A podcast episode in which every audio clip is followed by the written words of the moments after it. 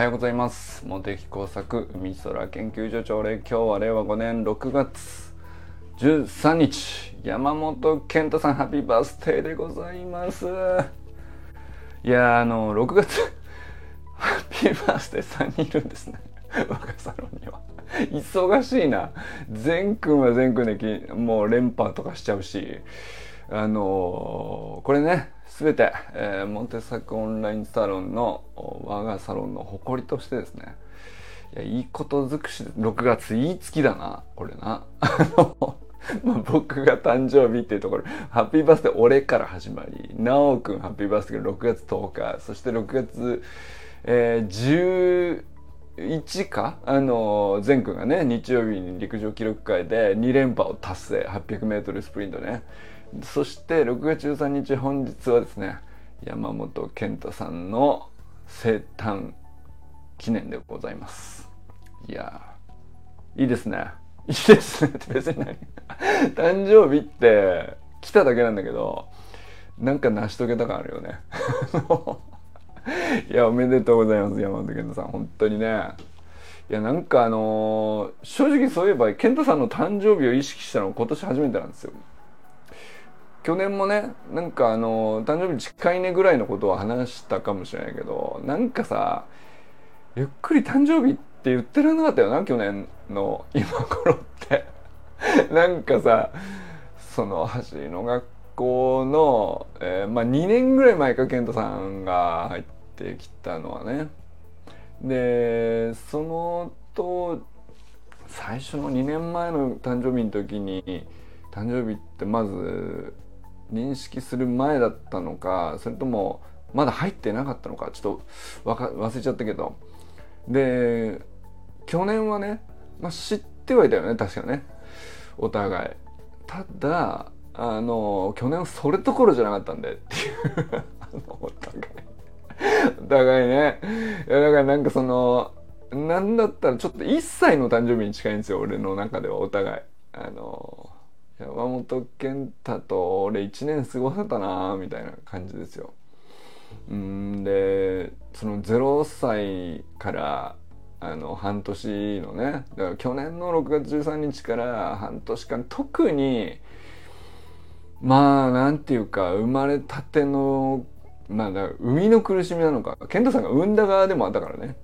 生みの苦しみみたいなところもあれば、生まれた側のもがきみたいなものもあれば、まあ大変だったんだよね、去年はね。とにかく毎日毎日あの、まあ、ベンチャー企業のね、新規参入したあの、まあマネジメントに近いのかな、まあ、社員さんとしても、まあ、いろんな役回りあったと思うんですけど、いやー、なんかただまああれはあれでね、そのハイハイからたったみたいなところまでのさ、すごくうーんなんだろうな、エキサイティングな時間でしたよね、あの半年ね。で、残り半年でこう経った後、あのちゃんと立って、えー、背筋をまっすぐにして、あの安定して歩き続けるみたいな作業になってたと思うんですけど、まあ走る学校のこう、うん、いろんなお手伝いしたけど、基本的にね、ほぼきゅうわりかた健太さんと一緒にやってきた感じがあるんでなんか山本健太と共に歩んだいちねんでしたよね。いや、でもなんか本当にそういういちねん、こう無事に過ぎたんだなっていう、なんかまあ考えにするにはちょっと早いかもしれないけど、まあでもまだいちねんかっていう感じもしますしね。うん、いやでもそんなこんなでこのこのサロン自体がさ、あのー、そもそも山本健太由来のね、えー、立ち上がり方をしているから、別になんかその健太さんに頼まれたとかじゃないんだけど、うーん、まあ健太さんのサポートを俺ができるような自分でいるためには、まあ。その何か学ばないとサポートなんておこがましいって話だと思うんだけど、まあ学ぶにしてももうなんかその文字で学んだり、どっかの講座入ったりなんだりとかっていうレベルの話だと、もうこれうん、追いつかねえなって思ってたんだよね。それでこうなんかあもうまあ自分もさなんかいろいろねその自分の個人の趣味で草野球に再挑戦とかバスケットボールに再挑戦とかその再挑戦の土台としてスプリントを学ぶとかそういうことは挑戦と捉えてやってたつもりだったんだけどなんていうかサロンを立ち上げるみたいなさなんていうのかなこれ挑戦っていうのかあの位置づけ方よくわからないんだけどこれこれどうなんだろうなっていうあのもうきゅうかげつやってていまだに海のものとも空のものともつかないっていうあ友人さんおはようございます今ね山本健太さん誕生日おめでとうに際し、えー、去年いちねんのこう山本健太さんとの俺とのヒストリーをちょっとね振り返っているんですけど、まあ、やっぱりそのヒストリーの延長線上にこのオンラインサロンを立ち上げたっていう文脈はこうもう絶対外せないところなんでその、まあ、立ち上がった後ねその友人さんが付き合ってくれたり周平さんがあの毎日毎日コメント返してくれたりその中心メンバーっていう意味では友人さんだったり周平さんだったりってあるんですけどただやっぱりその立ち健太さんいなかったら立ち上げてなかったっていうねサロンではあるっていうことはこれ間違いないんですよ。だからその山本健太生誕記念日はですね非常にこのサロンにとって大事な日なんですねあの山本健太 な, なかったらあのこのサロンないんでっていうねあの本当にまあ去年のろくがつじゅうさんにちは正直祝った記憶ないのよ。祝えるような余裕があった記憶がないんだよ。なんだけどあの本当にやっといちねんでもわずかいちねんでよくこうなったなとも思うんですよね。あのまあある種そのいろんなことがちゃんと安定軌道にな乗ってると思うしオンラインスクールだってさどんどん人数増えてますからねあの本当に一時期こう、まあ、停滞というか減ったことはないんだけどまあ伸び悩んでる時期が本当に長かったんでで伸び悩みながらも、うん、トラブルは新しく日々これもできてないあれも抜け落ちているみたいなことばっかりでさああじゃあこれどうしようかっていうその毎日毎日のようにさあのー、もうこれどうしたらいいのか正解全くないもんあゆかさんおはようございます、えー、ゆかさんもねちょうど去年の今俺オンラインスクールに入られていちねんっていう感じだと思うんですけどそれこそねそのやっぱりね山本健太生誕記念はねもうその我がサロンとしてはねこのサロンを立ち上がった根本には山本健太がいるっていうことと同時にオンラインスクール橋の学校のオンラインスクールにね関わってるメンバーがあの、えー、じゅうにんちゅうはちにんっていう状態なんで、えーまあ、ここはねやっぱり避けて通れないっていうか欠かせない山本健太、健太生誕記念なんですけどあの本当にねオンラインスクールもねなんていうかあの紆余曲折といえば一言で済んじゃうけどさ紆余曲折もねなんていうのかなあの立ち上がり初年度のさんねんまえの紆余曲折とにねんめの一昨年の紆余曲折と去年いちねんかん、まあ、山本健太がこうあの社員として参画してあの山本健太主導でこういろいろこう回していくっていうシステム化して、してみたりルール作ったりたい あのあれに対応してこれに試してみたいなことを全部やってるわけですよ健太さんがね。でまあ僕は要するに文脈としてはそのサポートのために何ができるかを全部やることやろうと思ってやってたんだけどこれもうなんかただ文字面のなんかあれこうやったらいいああやったらいいみたいな話を学んでるだけじゃこう俺もう俺のねスキルとしても健太さんの支えになれてないなっていうぐらいこう追いつけてなかっったんですよね。もうこれだからだからその本当に俺自身が全くこう右往左往するような先が見えない、えー、これなんだかよくわかんないけど な, なんて言うんだろうなあの本物の試行錯誤ってこういうことだよねっていうチャレンジそういうチャレンジそういう類のチャレンジを何回やらないと俺もケントさんのサポート足りえてないなっていう、うん、まあなんかそんな文脈なんですよ。だからそのこのモンテサンコオンラインサロンはあのその文脈で俺は立ち上げたんですよね。いやでまあそれでねこうだからそのモチベーションなかったら立ち上げてないからねこのサロンねそもそもですけどまあでもそれででもなんだかんだ言ってやっぱりさこうよかったななんかあのそのサロンの中でねゆかさんとゆかさんがさこうマスターズ目指すっていうのにそのオンラインスクールだけじゃなくてわざわざこっちの方にも来てくれてでこっちでのオフ会の位置づけとしてスプリントトレーニングやったりそのいろんね、愛, 愛さんと一緒に倫理法人会でつながったりとかなんかそのやっぱり橋の子の結構主軸の一つとしてさこうスプリント学ぶのももちろん大事なんだけど自己肯定感を高めるためにスプリン、スプリントを学ぶっていう位置づけで、あのー、メニューを組んでいるんですよね。その自己肯定感高めるってどうしたらいいのって本当ねなんていうか確かに前向きな声掛けぐらいでもあの上がるもんは上がるんだけどあのやっぱり上には上があってそのもっと高い人はもっと高いんだよ。でその自己肯定感がもっと高い人はもう本当にそれがそのままパフォーマンスに現れるしそのだからスポーツのトレーニングと一緒で自己肯定感を高めるトレーニングトレーニングっていうのかなんかメニューがあるなっていうどっかこうなんかふわっとしてんだけどうーんそれある気がするっていうね。でそれでいくとなんかやっぱりこのサロン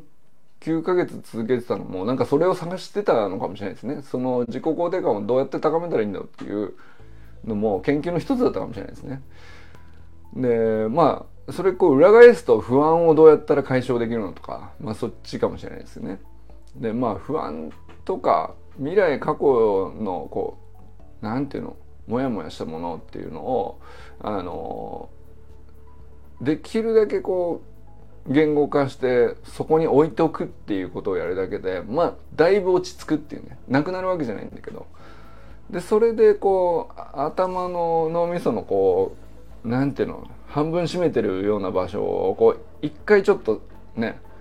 スペース作ってでそこにじゃあ今度はこう自己肯定感を立てていくみたいな建築していくみたいな感じだと思うんですけどその時に結局そのまず何かに挑戦してるとかあの誰かと確実につながれてるっていう実感を持つとかあと何ですかねそのまあそのつながれてるっていうのも結局お互いなんていうかな、まあ、承認欲求とは別だと思うんだけどやっぱり認め合えるみたいなリスペクトし合えるみたいなことがこう完全に安全で心理的安全性が完全に確保された状態で安心してこうなんていうか認め合ってリスペクトし合ってつながれてるっていう、うーんそれとプラスそれがあって上での挑戦みたいなのがあって、えー、でそれが結局自己肯定感の土台を作ってるんじゃないかなっていうそれがなんかそのきゅうかげつここでねあのいやなんか少人数とはいえやっぱりこん割とちょうどいい人数でちょうどいいメンバーですごく結構深くつながってる実感があるんですよね。でこれはなんかすごくなんていうかなあの研究テーマの一つであった自己肯定感自他者貢献の感覚とかそのそういうものを通じてこうなんていうかなあこうやって育てればいいんじゃないかなみたいなのがなんとなくあるんですよね。まだその確率とは言わないけど、うーんなんだろう、少なくともうーん何かがあの貢献した結果自己肯定感が上がったなみたいなのがこのサロンを通じて何度か起こってるよねっていうのは僕それ確かだと思ってて、でそこにそれがこう得られたのはやっぱりその健太さん文脈でこのサロン立ち上げたっていうことをやってよかったなって思うことの一つですよね。まああのそんなわけで山本健太さんお誕生日おめでとうございますということが言いたかったことなんですけどまあ結局ねこのサロンいつまで行っても山本健太文脈で彼を、うん彼のこう、まあ、走彼は山本健太は山本健太で走る学校の運営を頑張るっていう挑戦があって、それを支えるっていうことがまあ僕の文脈なんですけど、なんかどっちにしてもやっぱり挑戦なんでぶつかってこけてすりむいてみたいな、ね、下手したら折れちゃうこととかあるんだけど、やっぱりそれでも挑戦することそのものが自己肯定感に確実に必要必要不可欠っていうかさ、挑戦せずに安定だけ求めて自己肯定感が上がるってことはまあありえないんだよねっていうね、なんかそこの整理がこうきゅうかげつってほんとちょっとずつなんですけど、研究テーマの一つとしてちょっとずつちょっとずつなんか見え視覚化まではいってないんだけど手応えというか、うん、見えてきてるんじゃないかなっていうのはね、その思ったりしますよね。だからそれはもうそれこそなおくんがこれからコーチングのコミュニティ立ち上げるとか、ゆきかさんがあのすでにパーソナルトレーニングトレーナーみたいな形でフィットネストレーナーとして、まあ、日々活動しつつでもさらになお学んでることのあの中にもうすでにね含まれてるような話なのかもしれないけど、まあ俺にとってはものすごく新鮮な話ですよ。もうなんかああこういうの自分があの安全な位置でさあの絶対失敗しないですよっていう安全な位置で手伝いだけしますよっていう位置関係にいたらね、これ見えてなかったなと思うんだよね。でもやっぱり自分がサロン立ち上げるみたいなことをやるとまあ結構それはねあのなんていうのかな、失敗ってこともないかもしれないけどさ、やっぱ不安がないわけじゃないですよ。やっぱりねあの何が起こるのかなって言ったらその想像したって意味がないぐらいこう何でも起こり得るっちゃ得るじゃないですかそれはね基本的に今までねすごく素敵なことがたくさん起こっているんでもうただただ感謝ですけど、でもやっぱりなんかあのやっぱりチャレンジにはチャレンジと呼んでいいことの一つなんだよね、サロンを運営するみたいな、まあやったことないことだからね。でそれをやって初めて健太さんとこう対等にね本当にチャレンジをこうあのガチのチャレンジをしてる健太さんのまあサポートの文脈でやってるんですよってようやく言えるところにね俺も来たかなっていうね気がしますよねまあこれからもよろしくお願いしますということでね、砂塚森忠さんおはようございます、森本あかねさん、善くん、かんくんおはようございます、に連覇おめでとうございます。改めてねこの善くんの昨日の放送ねに連覇やったぜという放送ね、いやあれはオラたちの誇りですよ勝手にね勝手にサロンサロンのあの成果であるかのように錯覚することまではあの自由かなと思うんで、あの勝手に錯覚しながら非常に朝から幸せな気持ちになりましたけど、いや俺たちのおかげとあのそれはね声だけにはよう言いませんけど、ただオラたちの誇りではあるよ、あの全がに連覇を達成したと。だってこのサロンきゅうかげつの中に全が優勝したのがにかいあるっていう事実がたまたま被ってるっていう、それだけのことっちゃことなんだけど、なんでしょうこの嬉しさは。いやそしてねいや世の中あの何かしらでに連覇を達成する人はいるでしょうよ。あのスプリントに限らず何かの大会でに連覇を達成した経験がある人は少ないんだけど、まあ一握りとはいえね、他にもいるでしょう。ですが、えー、じゅういっさいにしてに連覇を達成し、なおかつそれをスタイフに2度と2度ともね、あのー、音声で自分の喜びを自分の音声で、えー、伝えたという人間はですね、善だけです。これは間違いない。世界で善だけだと思う。ということで世界一ですね。世界一の善をメンバーに抱える茂出木耕作音海空研究所でございます。あの我がサロンの誇りでございます。勝手にね、俺たちのおかげ感をしれっと出していこうというね。あのいやでも本当すごい話なんだよ。やっぱりあの日々ね、その茜さんがさ、朝の、うん、まあ早朝のスプリントトレーニングのタイムを測るっていうのをライブ配信でねやってくれたりとかさ、あのいろいろありましたけど、なんていうのかな、いやあの過程があるからさ、で俺たちだけがあれを知ってるんですよね。あの早朝まだちょっと薄暗い中でさ、まずいっぽんめ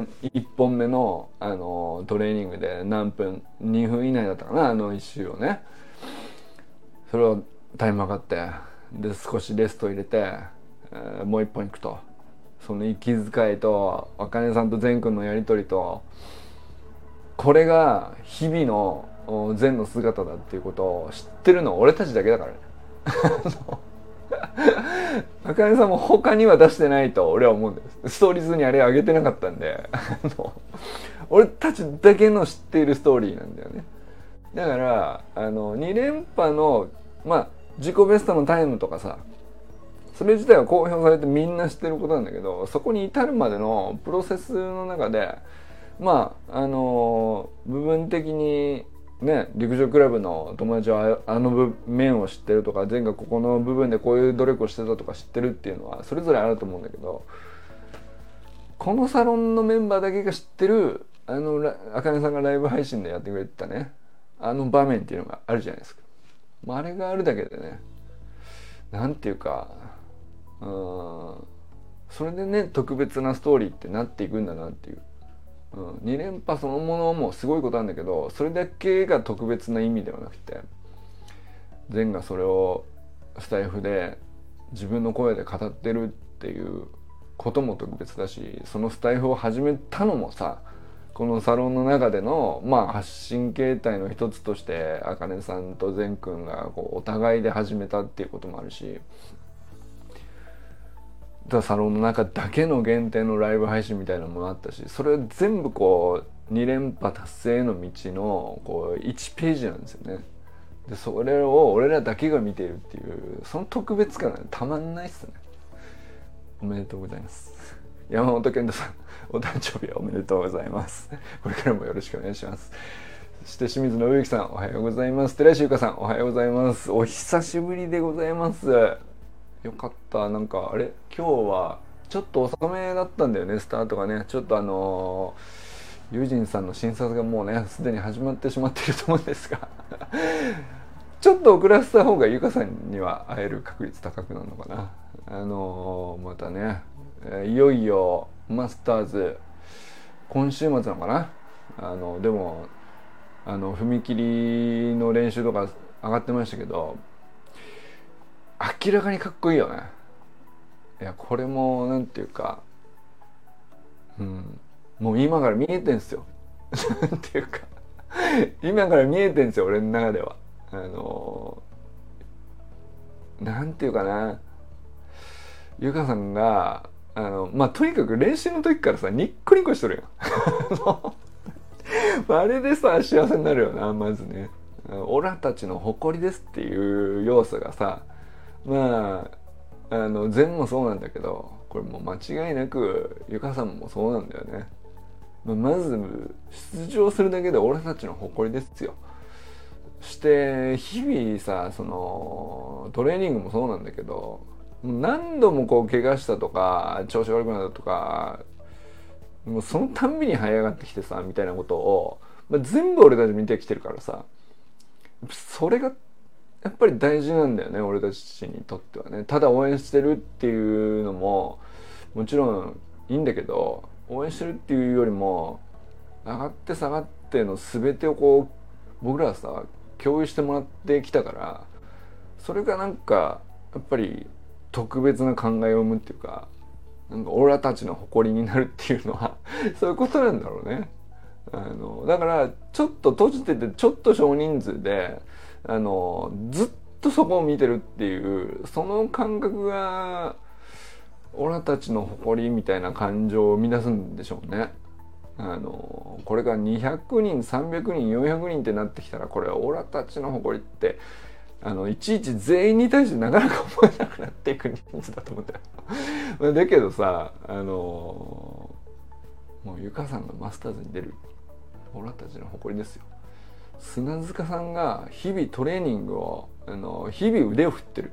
黙々と腕を振ってる、これ俺たちの誇りなんですよ。もうね、いや別に俺たちのおかげで砂塚さんは腕を振れてるわけではないんだけど、砂塚さんは砂塚さんの目標に向かって、あのー、さんねんごに向けてみたいなね、自分ご自身の計画で、えー、日々積み上げてる、黙々と積み上げてる。本当にそれだけなのかもしれないけど、俺、俺で俺たちはそれを見てるだけなんだよ。なんていうか、もうもはやね、かける言葉もすごいですねとか言い尽くしちゃってるからさ、あのもう残ってないんだよ。だからそれはゆかさんもそうなんだけどさ、ただただ俺俺たちの誇りですよ、うん、おはようございます、えー、中村修平さんおはようございます。えー、あのなんて言うんでしょ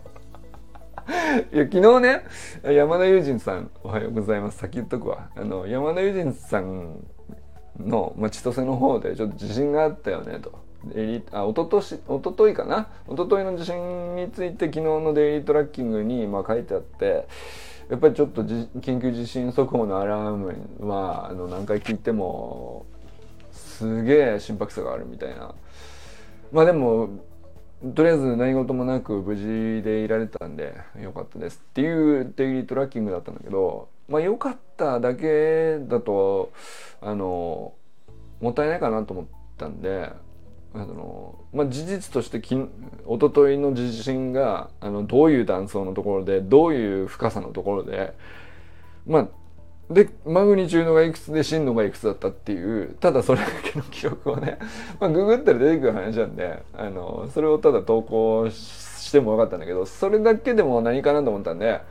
ごねんまえの胆振東部地震が全く同じ断層で起きてるんですよね。でその時震度最大震度ななとかで、まあ、かなりの被害も死者も出ちゃ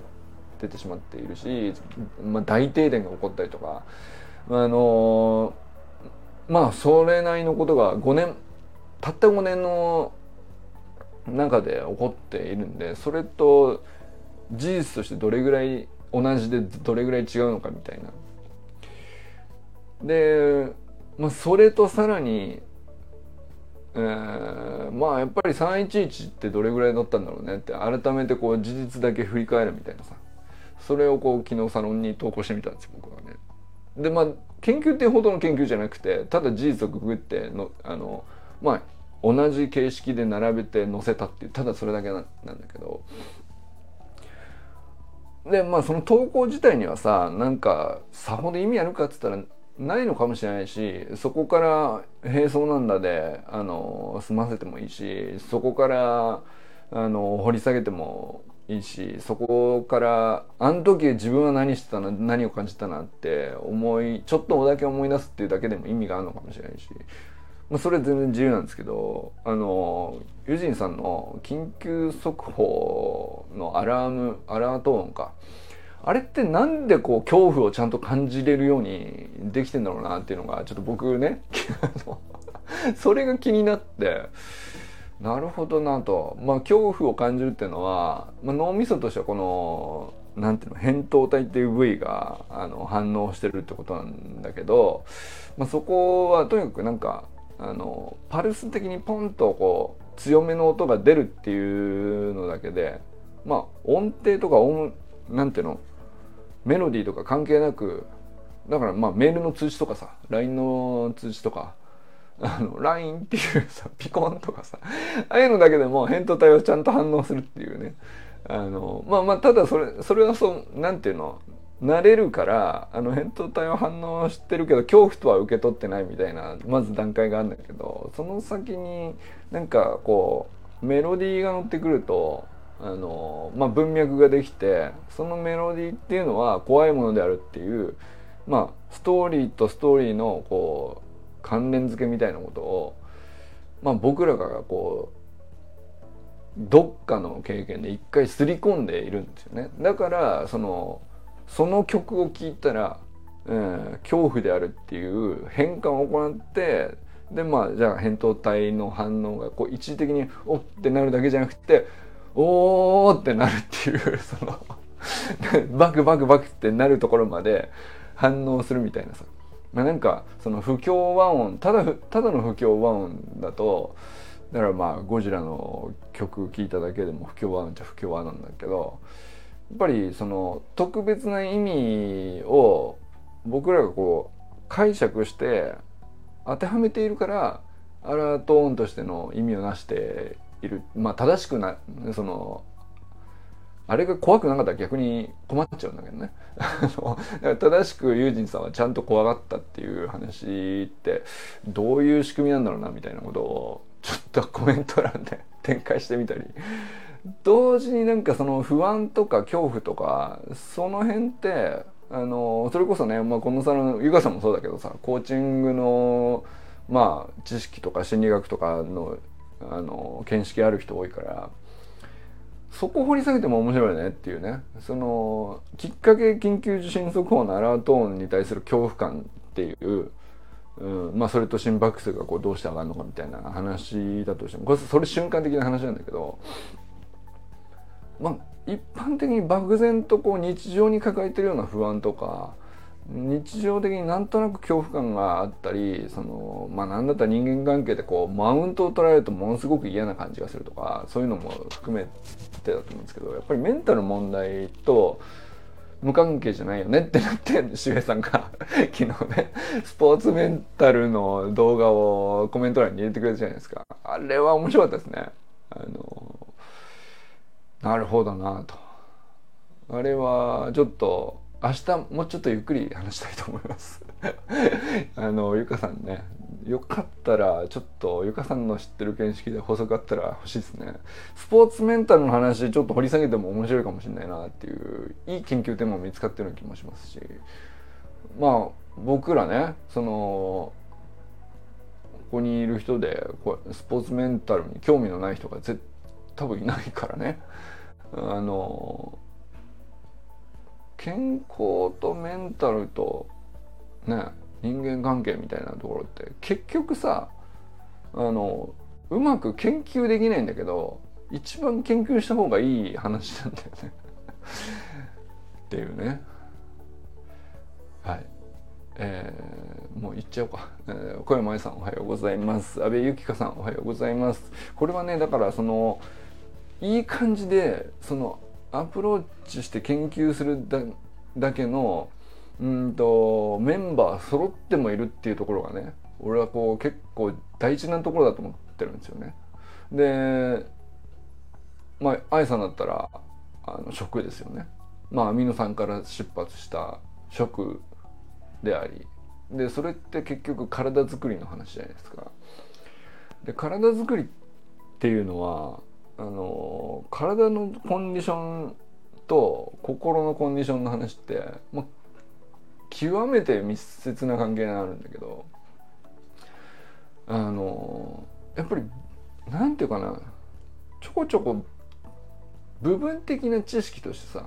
朝こうやったらこういうふうにビタミン D がこうできて何々ができてみたいなさ、その部分的なプロセスはググれば出てくるんだよ。だけどなんかその総合的に体系的に全体がつながっていくみたいな感覚にはまだまだ程遠くて、俺の中では。で一方では一方そのスポーツトレーナーさんとして安部由紀香さんがいて、まあ、コーチング、まあ、スポーツのコーチングですねを学んでる直くんがいて、で佐藤直くんおはようございますっていうの忘れたね俺ねおはようございます忘れてたね。なんかゴルフのスイング上げてくれてたいいっすね、ゴルフで、えー、友人さんとつながれるっていうね。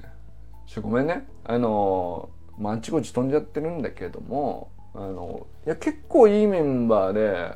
なんかその健康メンタル、まあ、身体的健康だよね。身体的健康と、えー、心理的健康かな。でプラス人間関係みたいなことなんだと思うんだけど、これなんかそのうーんもうちょっと一本の糸でねこうくくったような総合的なアプローチっていうか、うーん、まあ、研究テーマとしてはみんなやってて、でそれぞれなんていうかそれぞれの流派におけるこれが解だよとかこれがセオリーなんだよとかっていうのはまああるっちゃあるんだけど、なんか俺たちの俺たちじゅうにんとしてはなんかここがすごいスッキリするところだねっていう、うーんなんか、ま、俺たちでまとめたねっていうものをなんかね文化祭みたいな感じで作ってみたいなっていうね、あのいやなんか作れる気がするんだよね、そういうメンバーだなって思ってるっていう、まあそっちかもしれないですね。そういうメンバーが揃ってる、せっかく揃ってるからやったら割と面白い作品作れるような気がしてて、でそれはなんかその世に出したらこうあすごいですねってどう評価されるとかそういうことに対してあんまり、うん、気にそれを気にしてるわけじゃないんだけど、なんかあのじゅうにんこれだけ多様でありながらこう割ときちんとこううーん重なる部分がしっかりあるっていうか、うん、遠すぎず近すぎずでいい感じに散らばってて、こうポジションというかさ立場がちょっとずつ違っててさ、ででもみんなきっとねそこはなんか研究テーマとして据えたら確かに興味あるなっていうところだと思うんだよね。それなんか今後のこのサロンの中でねちょっとずつ積み上がる何かしらで見えてきたら面白いなって思ったりしてますね。はい、ということで今日は皆様どなたと笑いますでしょうか。今日も良き一日をお過ごしください。ゆかさん来てくださってありがとうございます。そして山本健太さん改めまして誕生日おめでとうございます。じゃあねー。